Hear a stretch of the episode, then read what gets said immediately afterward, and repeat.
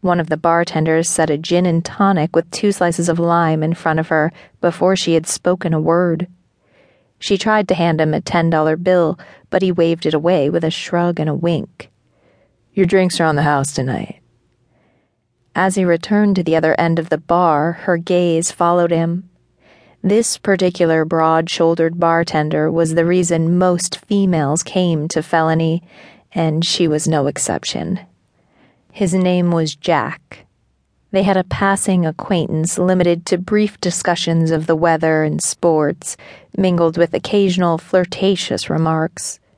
Although she had a huge crush on him, she'd never admitted it to anyone, including herself. Jack represented everything that was absent from her life spontaneity, promiscuity, adventure. He was the green grass on the other side of her self imposed fence, a temptation that she coveted but would never taste. A pang of guilt made her look away from the sexy bartender. It was hard to forget that she'd been in love, or thought she was in love, with someone else a week ago. Had it really been love if the other person didn't love her back? She bit her lower lip in contemplation. The question had kept her awake every night since she'd found Brian in Becca's arms. If she'd truly been in love, she wouldn't be sitting here in this bar, lusting after another man. Yet here she was, seven days later, secretly stalking a man who didn't even know her name. To distract herself from this unresolved cycle of contemplation, she concentrated on Jack and the endless parade of women who perched on the bar stool at the end of the counter, or Jack's seat of shame, as she called it. Women smiled and flirted in a desperate attempt to catch his eye. His gaze wandered over all of them as he leaned across the opposite end of the bar, knee deep in conversation with a leggy redhead.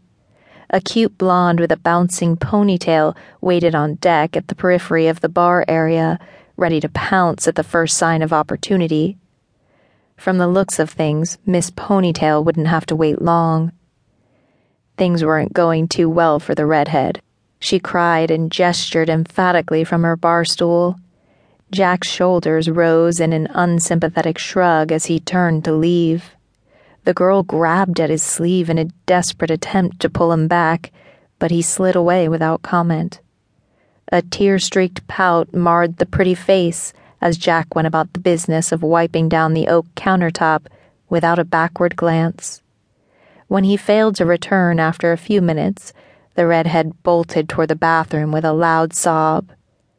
What was that about? Ally asked Jack as he replaced her drink a few minutes later. An unlit cigarette dangled between his lips. The tip bobbed up and down with his words. We had a misunderstanding. Jack was a self admitted asshole. His beauty made his actions more tolerable. Not that a handsome face and rocking body excused a man from common decency, but in his case it certainly blurred the lines of acceptance. His sexy, just tumbled out of bed look might not work for some guys, but Jack wore it like an old pair of jeans. It was so distracting that she could barely concentrate on his words. Their eyes met. Perfect lips curved into a perfect smile that had her stomach doing somersaults. Dark eyes held the promise of something sensual and forbidden, as if he just finished doing nasty and unspeakable things to a willing female and they'd both enjoyed every minute of it. She shivered and shook her head to dispel the image of Jack's naked body among her twisted silken bed sheets. Damn, but he's fine. Her gaze flickered up to meet his again and found him watching her with amusement. What kind of misunderstanding? She squirmed on her bar stool, unnerved by the strength of her attraction to him so soon after the breakup.